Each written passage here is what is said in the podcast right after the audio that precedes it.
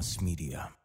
The views and opinions expressed in this program are those of the speakers and do not necessarily reflect the views or positions of any entities they represent, including Olas Media. All right, fam. Welcome back to the community. Woo! It's another one today. Hey, look, today I have Ewan Watt. See, Ewan, The McGregor keeps popping in my head, man, and I know. but look, fam, my man is a stand-up dude that is just has been 100 with me from the day we met. Um, he actually probed and and made me think deeper about what I was doing, where I was engaged so I have nothing but love and appreciation for the dude. And I think after you hear uh, hear him talk and understand what he's trying to accomplish and the things that drive him, you will have the same level of appreciation and respect for him. So, fam, pull up a chair for my man Ewan Watt and let's get this conversation rolling.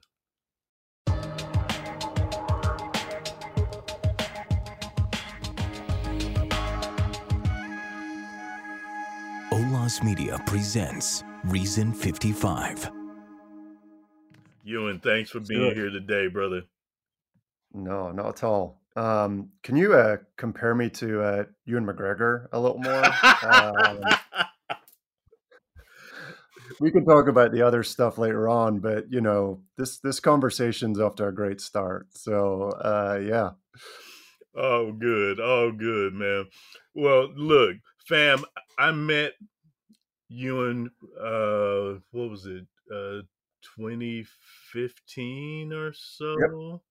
Yep. Um, at uh, Advancing Justice um, Forum, they had, had put together uh, in New Orleans, and I man, we hit it off from there. Uh, like I said, so I, I, I'm curious let's let's go back, man. Let let's start with tell us about you, man. Tell us tell us how you how what makes you breathe, brother. wow. Yeah. Um let me see where do I begin? So I'm um I'm originally from Scotland. I um grew up in a village across from Edinburgh and from a very young age, you know, my I, I uh, you know, my parents kind of moved around a little bit, so I um, lived all over the place. And I think from that moment, I was always not only being a middle child, um, but you know, exposed to different people and ideas, and it has kind of become a central part of, of who I am. And just over the course of you know my lifetime, I've lived in various places, but then, you know, 15 years ago or so, I found myself living permanently in the United States. And I've always just kind of been drawn to um, working and collaborating with people of different perspectives and backgrounds and seeing where there's um, even if there's different difference on ideology or philosophy sometimes um, retaining that curiosity about where there's overlap on on principles and where we are in agreement with one another. And 10 years ago i joined the then named charles koch institute which is now the stand together trust. And um, i was hired by this incredible mentor of mine katie roberts who asked me to do external affairs. And what drew me to the institute in the first place was hearing about those principles um, hearing about the principles that really resonated with me being um, being from Scotland and so many of these kind of thinking thinkers from the Enlightenment, uh, Hume and Smith and people like that, and um, really having a extraordinary opportunity to go out there and in an external relations role building partnerships and collaborations with people. And it really started off in um, bringing people together to talk about issues ranging from immigration to higher education um, to criminal justice reform. And criminal justice reform had kind of been an area that I'd take a pa- taken a passing interest in. Um, and then I think I was at film festival, and I think it was Reason or the Reason Foundation had done a movie um, called "The War on Drug" on the War on Drugs. It might even been called "The War on Drugs," mm-hmm. and um, you know, beyond popular culture and kind of what you learn um, in college or high school, you know, you, you, you I probably had a more of a passing understanding of of what that meant in in in the United States, and and this this film connected with me in such a deep, profound way about the war on drugs being a war on people and devastating families and mm, communities, mm-hmm. and it you know, look, when I was growing up in Scotland, you ran in, you had run-ins with with police when you were um, messing around, and they would tell you, "Okay, we've taken your name. You should probably tell your parents because we're going to call uh, them tomorrow morning." Um, they would they would never call, um, but but it was always kind of like, you know, a way that you kind of built trust and familiarity, right, with the people who are meant to be keeping you safe and absolutely. Um, my exposure to this movie really went deep with me as as to the the the the impact that the war on drugs was having with with families across America, and it really turned me to want to bring people together from different perspectives, see if, despite all the disagreement that we have in the country, if there were areas of common ground, um, again around principles that we ought to um, talk about. And um, yeah, it was it was the thing. It was my spark. It was the thing that I really, really immersed myself in. Had some extraordinary partnerships and collaborations with, uh, you know, the NAACP to the Heritage Foundation to, um, you know, the National Association of Criminal Defense Lawyers to um, uh, the ACLU and the Texas Public Policy Foundation. And it, it really spoke to me around the curiosity of bringing and together people of different perspectives who are again rooted in those similar principles while at the same time connecting with me in a way that I knew we were tackling an issue that was so rife with injustice yeah. uh, that it really gave me uh, a higher purpose in my in my work. Wow. Okay, let me ask you how it, that being the the driver, how do you get to the commonality that people share when there's so much surface division? How do you get to that commonality? How do you find that? Yeah. I think it's a really good question. I think first and foremost, listening to people. I think people want to be listened to, and um, I I look back at a number of really great collaborations we've had, um, and uh, even friendships. Um, and I think it has to start from that perspective. Yeah. I'm really interested to kind of what drives you in this work why have you been involved in this space for so long what are your priorities um, what's worked in the past and what hasn't and then i think again on our side you know when i've always worked on this it, it, it's it's about leading with leading with principles you know mm. we at stand together a principles based organization and have what we call the principles of human progress, um, which we believe are principles that throughout our history um, and um, you know other other countries that have led to progress. Everything ranging from you know bottom up solutions treating people with dignity, um, openness around solutions, mutual benefit, and self actualization. So, really reminding ourselves that, um, you know, uh, people want to be listened to. Mm. Um, we have to treat folks who sometimes might disagree with us on several other issues, you know, with um, with the dignity and respect that we that we think is critical.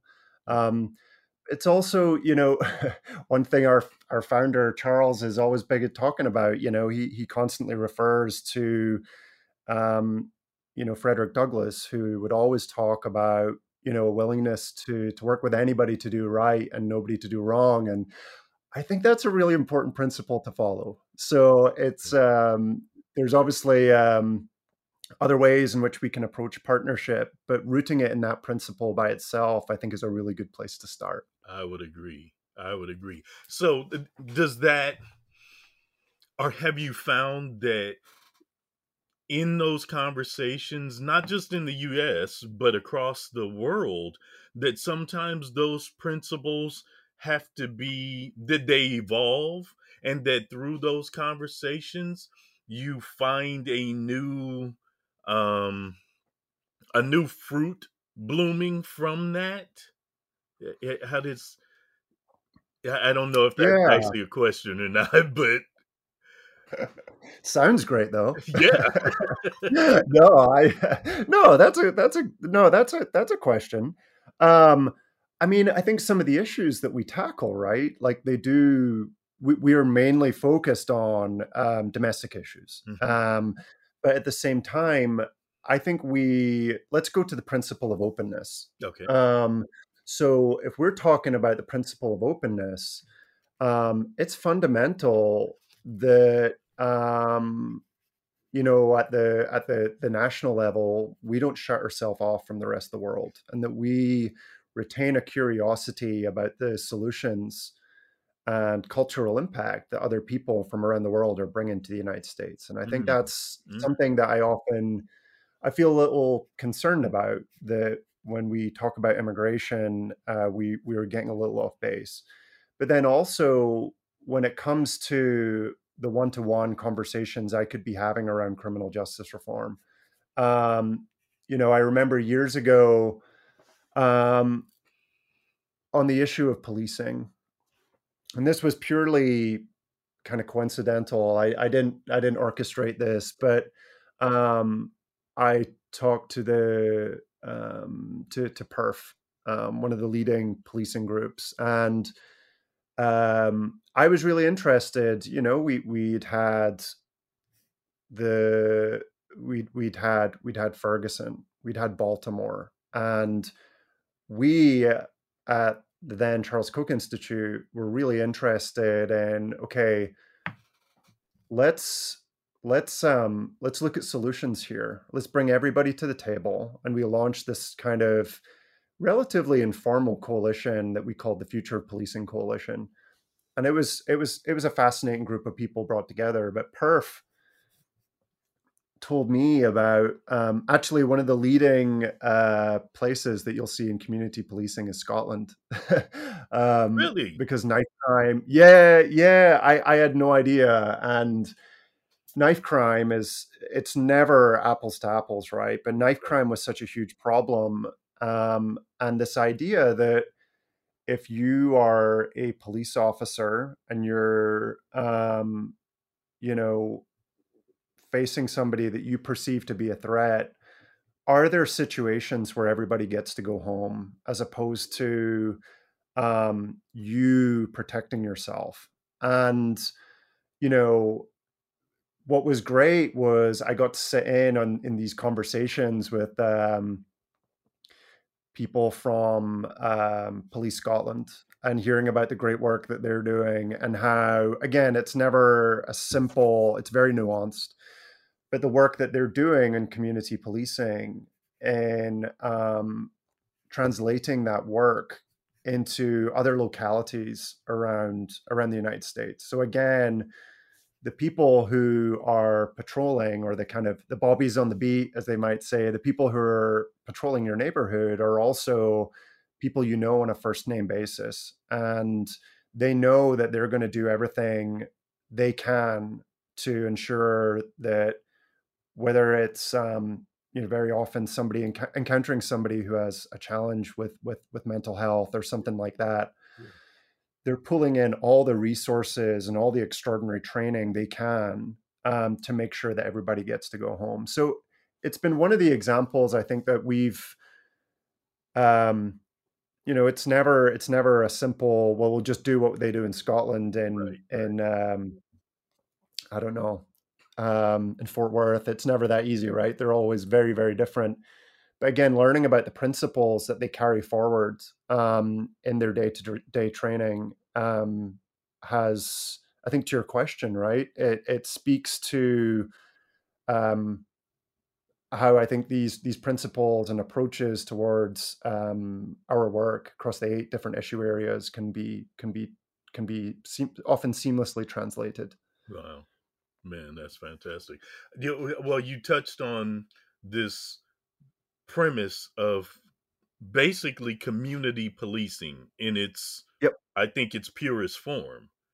Um, how how have you guys or have you have you ever considered that bringing a larger group of of individuals in law enforcement especially considering the things the the tension that exists in America today.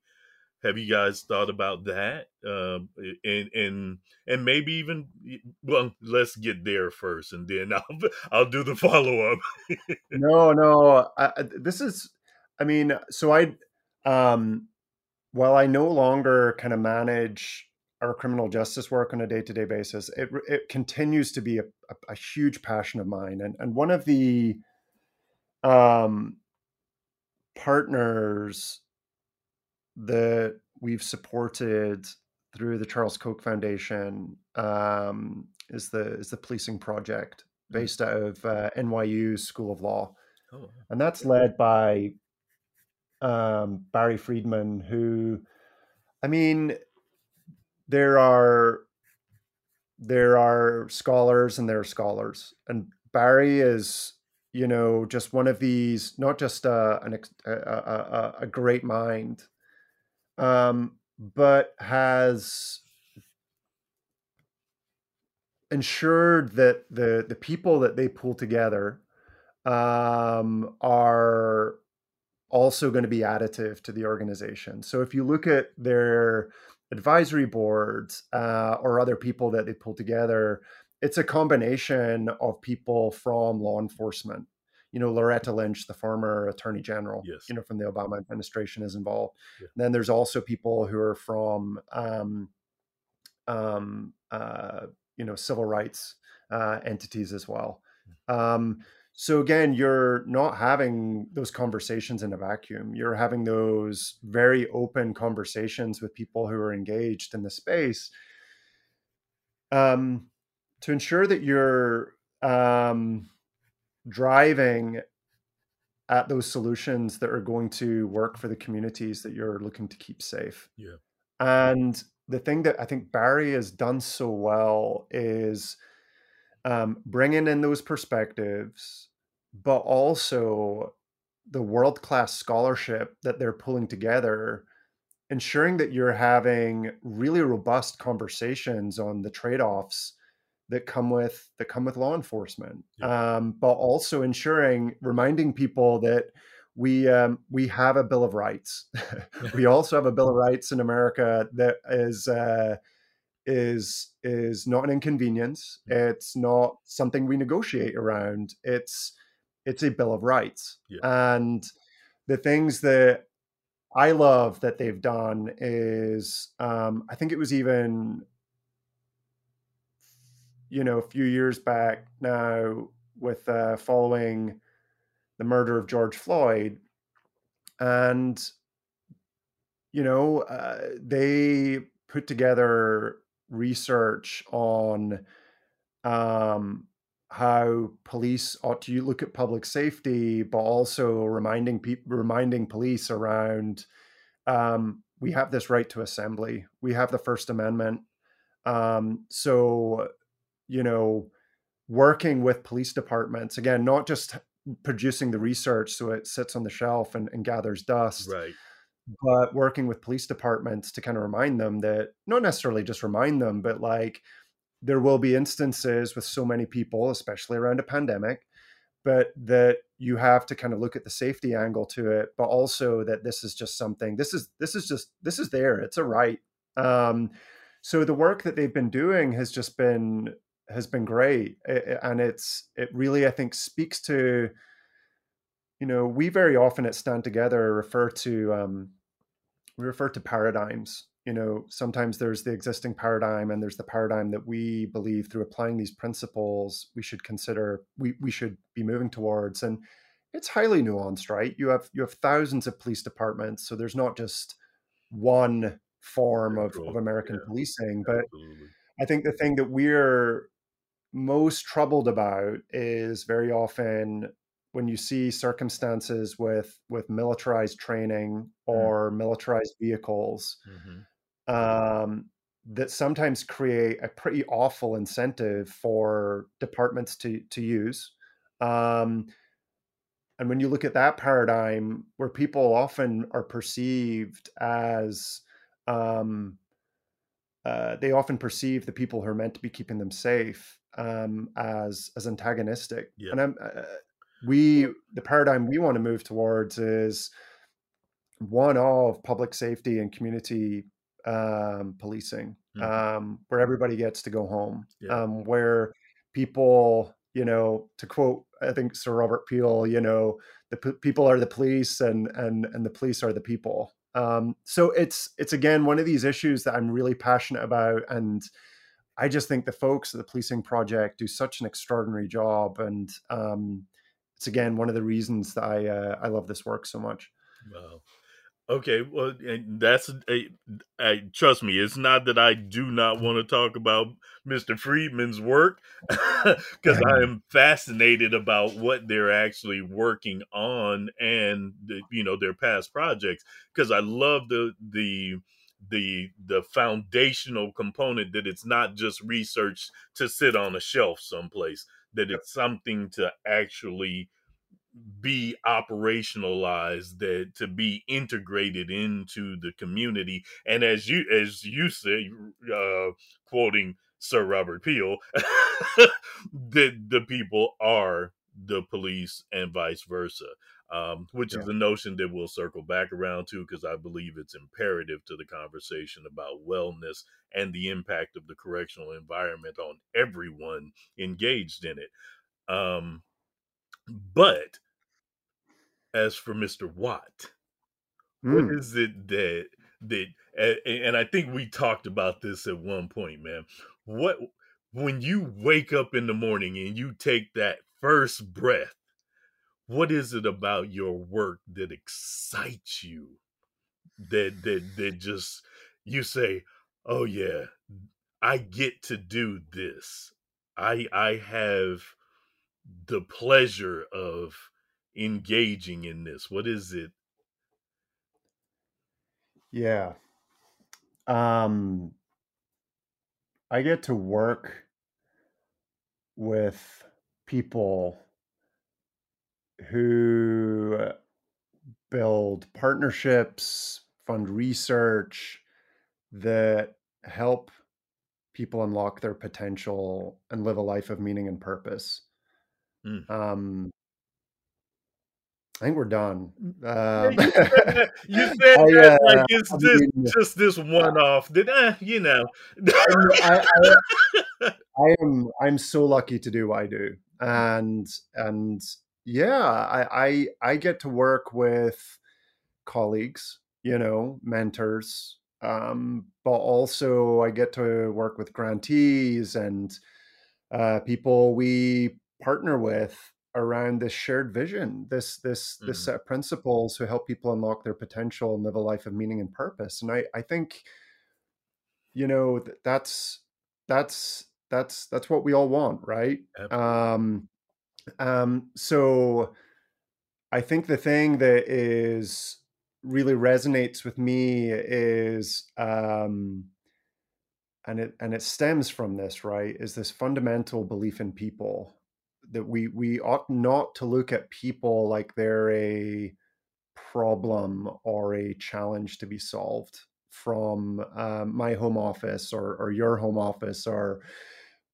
whenever I go back to our offices in, in Arlington, uh, Virginia, you know, each individual possesses something extraordinary. And, and that's kind of what I mean by dignity, right? Yeah. You know, that we are not looking across society like people are a problem to be solved. It's actually kind of amazing, right? That um, people, if believed in, and are allowed to be given an environment where they're allowed to kind of discover who they are and, and apply um, uh, learnings and and um, uh, they can they can do amazing they can do amazing work. So I, I find myself I, I find myself just uh, I'm I'm so lucky to do what I do, um, and uh, you know to to be able to work in that environment where I'm where I'm I'm I'm able to help remove barriers that help people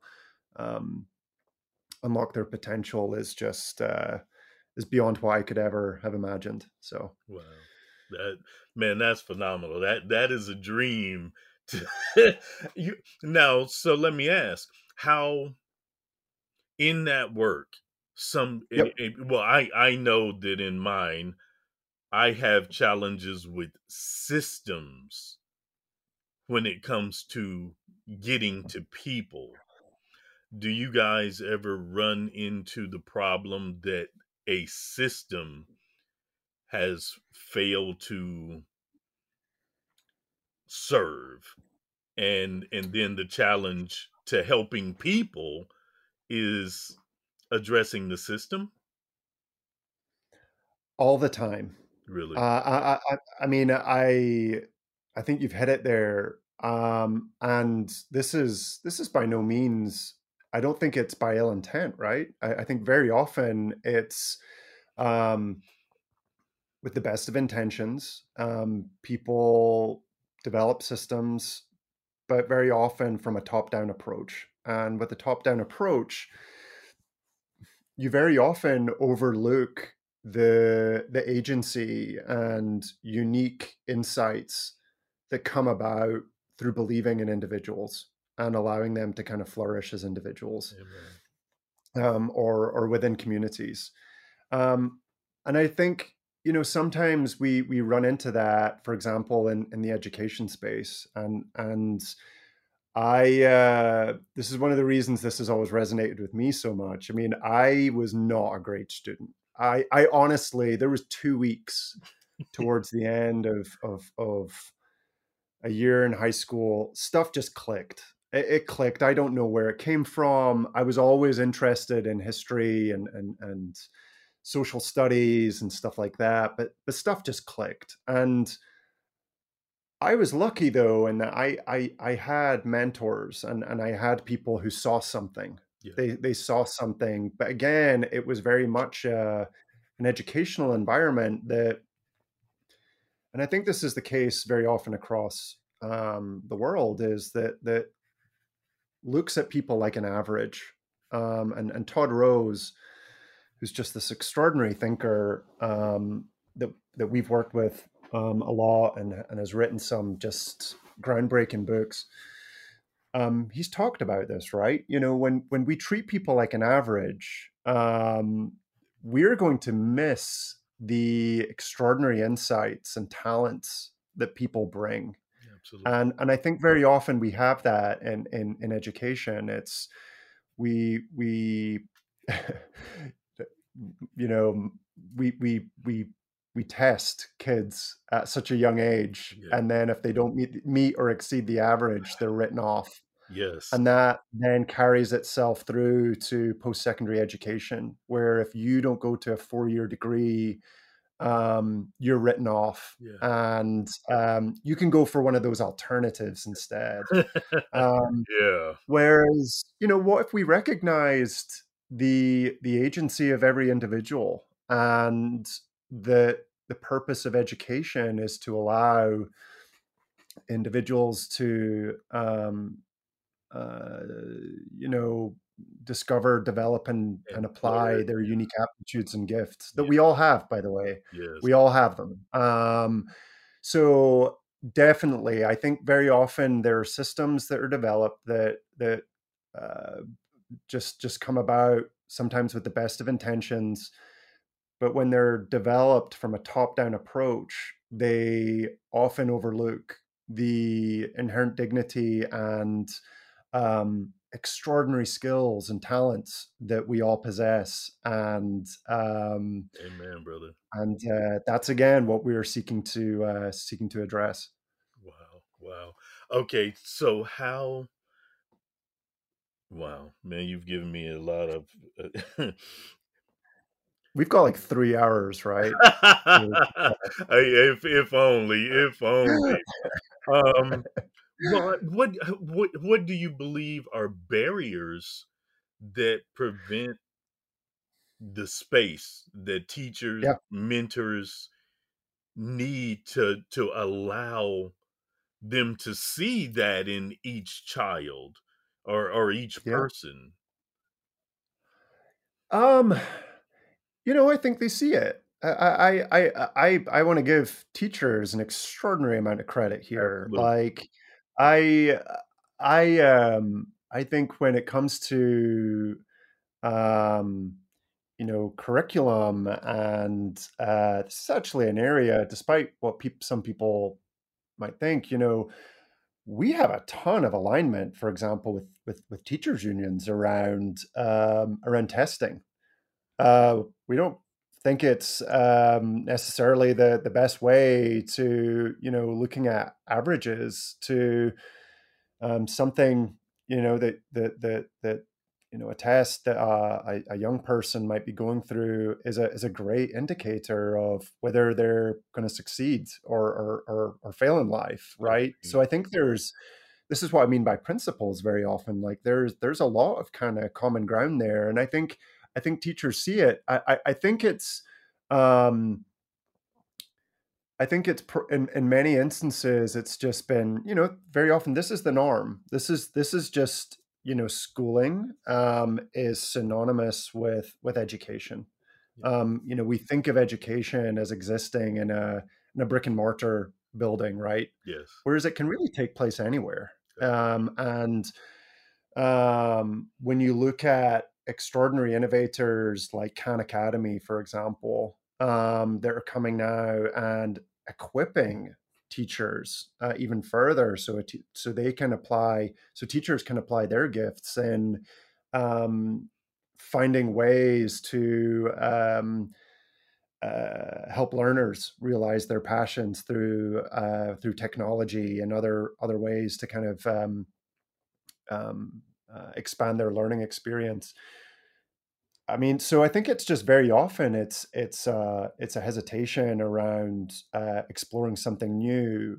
But you know, we we see barriers throughout society. I mean, w- one of the areas we have been deeply engaged in is is the area of occupational licensing, is mm. which I think now is probably about a third of professions, and it's I, I remember one of the first times I, I went into a prison and and I was, you know, there was the prison barber and it was, um, yeah. When he gets out though, he he's not going to be able to get his barber's license. Insane. Or there's even like, um, other professions that extraordinary brilliant organizations like the Institute for Justice and others have have sought to kind of um, go after like uh, like hair braiding in some places that are so kind of deeply connected to culture in in, in, in the black community are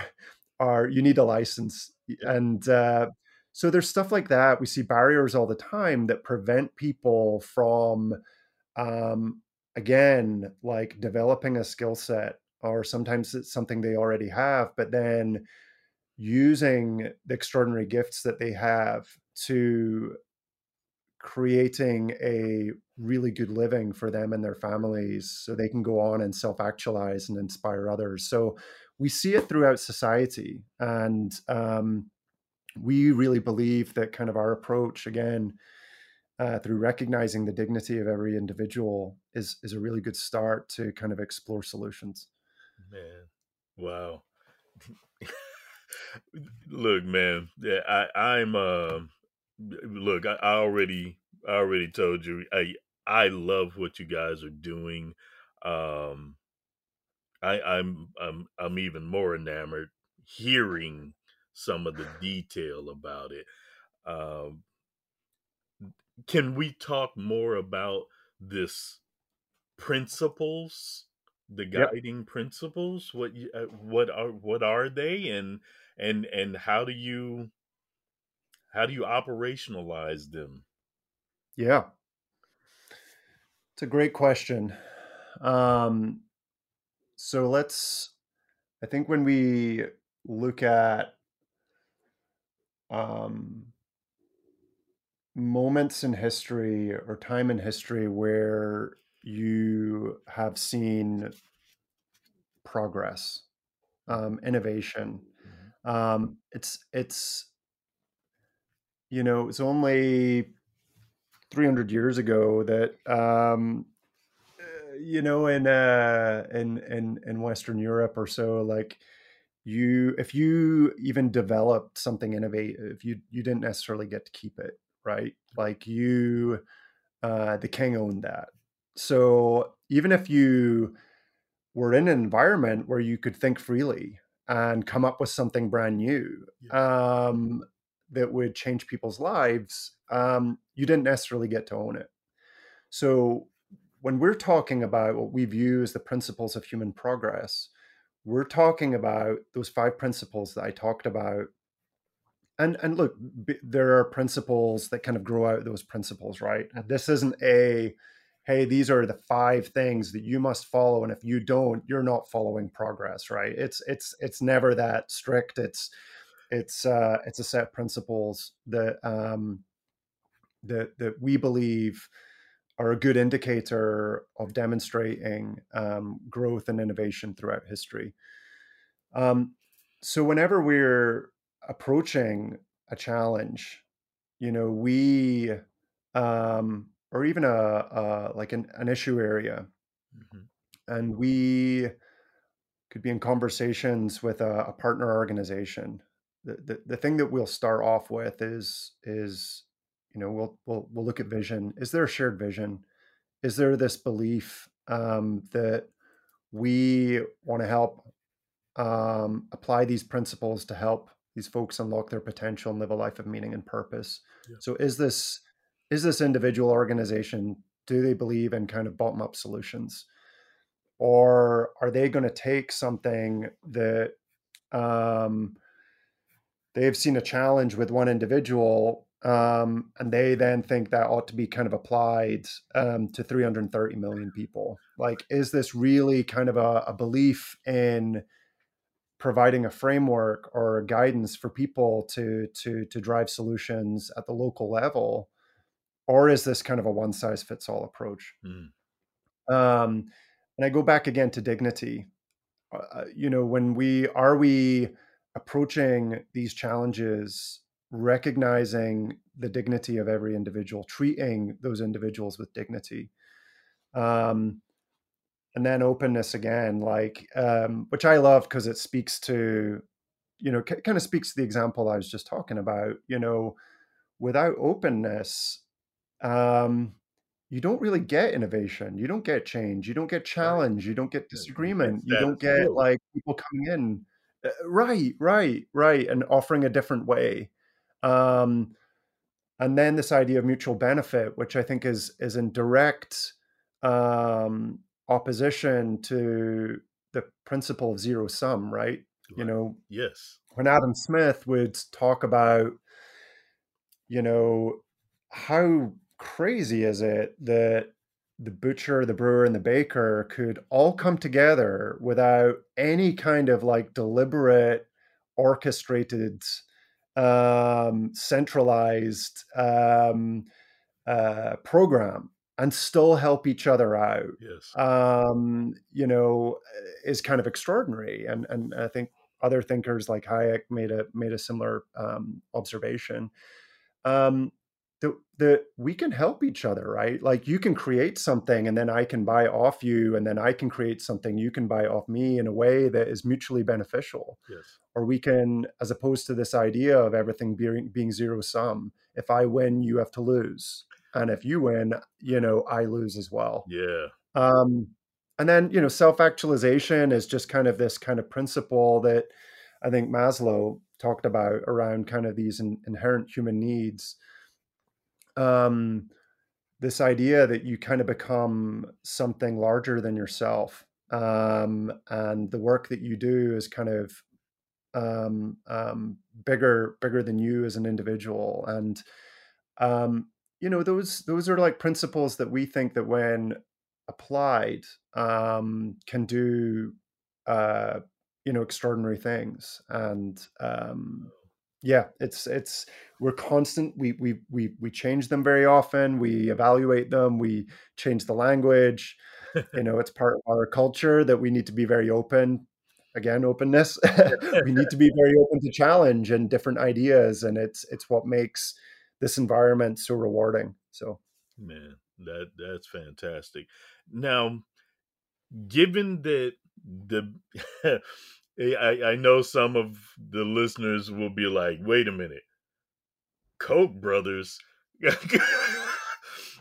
Can you give us a little insight as to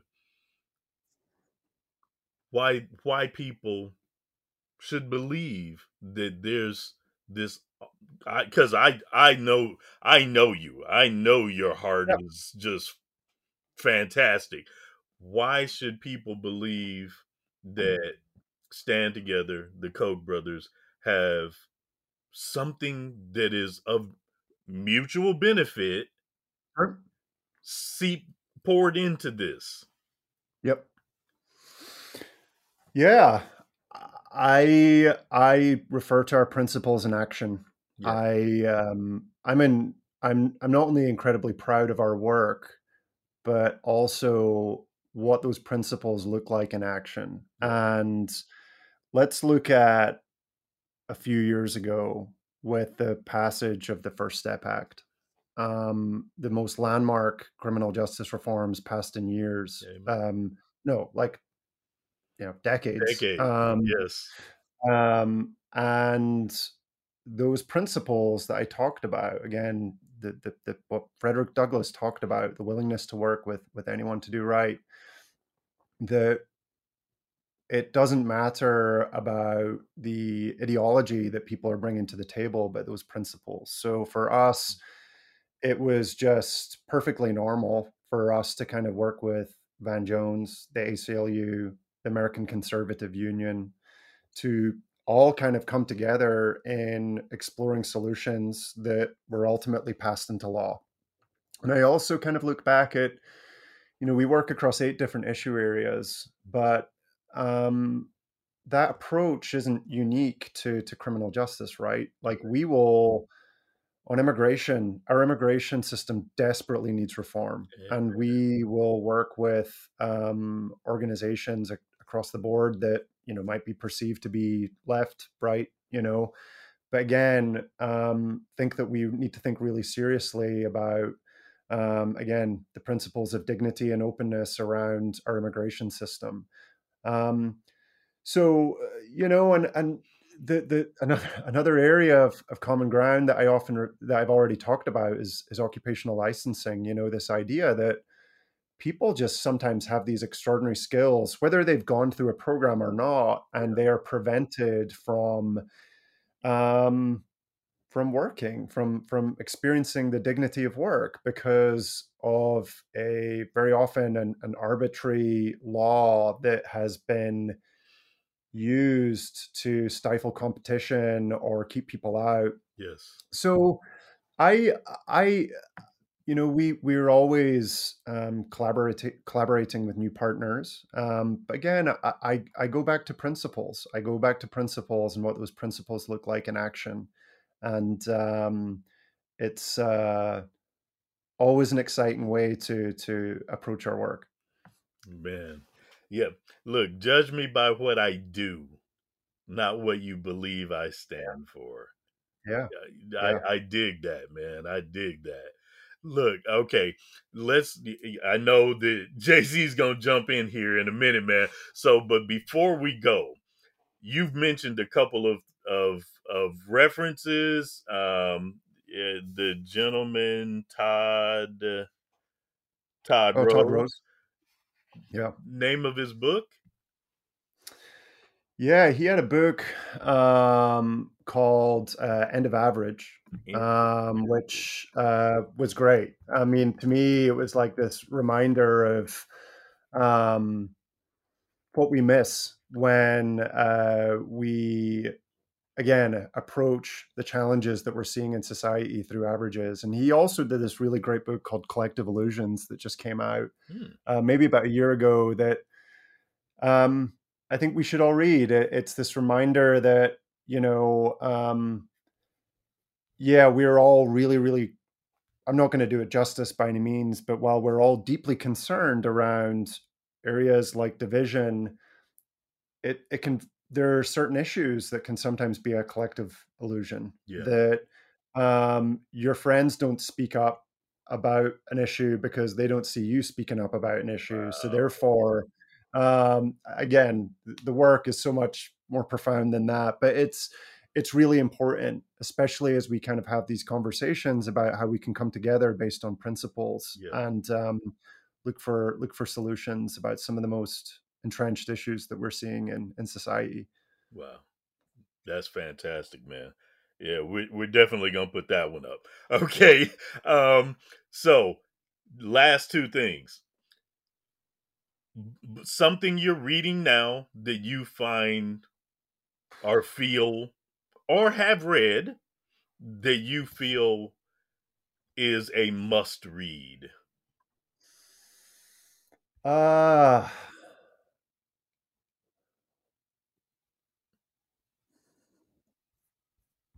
You know, it's one of these questions that I I might be kind of okay. So so one of I I I came across this book through listening to a um I listened to it on a podcast, and it was this this scholar at Berkeley, Charlan Nemeth.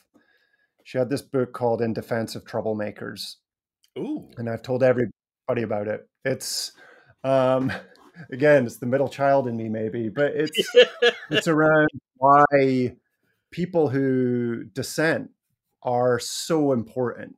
And she uses tons of examples around, uh, you know, work cultures and jury trials, even about you know why we need people who who dissent and who disagree, who and in a similar vein, another scholar, uh, George Mason, uh, called Todd Kashdan, um, he, uh, he he did a book about a year ago called um, "The Art of Insubordination," and think he, I think he even mentions Dr. Nemeth's um, work. Um, so, you know, again, I think it comes back to it's, it's one of those principles of openness, right? It's like Yeah. If we want innovation, we can't just have people um, who go with go with the flow, who um, aren't willing to question things, and who are always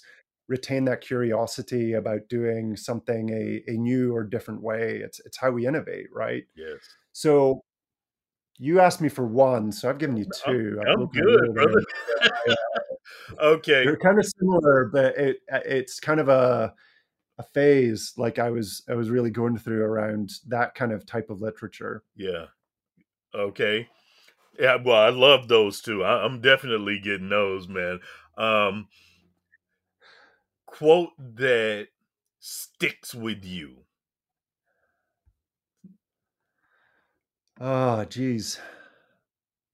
I'm, am I allowed to say the Douglass one again? If if It's just if that's it's what it is, brother. it's it it really is. It's it's it's actually on the wall of our um in in our headquarters in Arlington, and it's this reminder uh, that um, this is this is what we do, and this this it's this um, um, inspiring quote from a inspiring man um, who also had a, a, deep love of Scotland. Um, have to put that in there. Um, but uh, just an extraordinary individual that, and it's this reminder of, of, of what we're meant to be doing. You know that we ought to be working with anybody to do right, and and um, you know nobody to to to do wrong. And it's mm. it's how we carry out our work. It's um, um, something that's deeply important to me, and uh, it's it's something that I uh, hope hope resonates with all your your listeners as well. Oh yeah, man, definitely. I I, I believe so. Look, Ewan, thank you, brother. I appreciate you being here. Um, no. It, it, this has been a blessing. Thank you. No, uh, and, no, thank you so much. And, uh, and look, fam, that's unfortunately the end of this session of Reason 55. I hope you have enjoyed this and absorbed something insightful and inspiring. I know I have. Um, I want to thank Ewan for coming in today and sharing with us, man. And I hope you'll be willing to come back at some point, brother, because I know we just barely scraped the surface of this. Yeah. Um, yeah. I'd love to. So, again, fam, thank you for sharing time and space with us today. If you've enjoyed this conversation, please share it and rate it, review it on Apple or wherever you listen, especially OLUS Media, and and give us a review. It will help us connect with more listeners. And if you have questions or or guest ideas, send them to me at Steph B at reason55.com. And look, you and before you bounce, man, let them know how they can connect with you and learn more about what you're engaged in and what what drives you every day. Yeah. Um, check us out, standtogether.org. Um, we would obviously uh, love to hear from people if they're, you know, we, we work with social entrepreneurs across the country. And if, if people have ideas, um, visit us there. Um, you can easily submit them um, also on uh, on social media. Um, you know, uh, uh, my name's spelled uh, E W A N, um, last name W A T T. So yeah, and it's just this work. It's this work, and it's it's. Uh, I really mean this. It's it's meeting people like you as well. Um, that uh, I uh, get to work with. I get introduced to people like you by by other heroes of mine, and I uh, just count myself to be incredibly lucky to to do what I do. So I really appreciate it. Oh man, thank you, brother. Again, thank you for being here. no problem. OLAS Media presents Reason 55.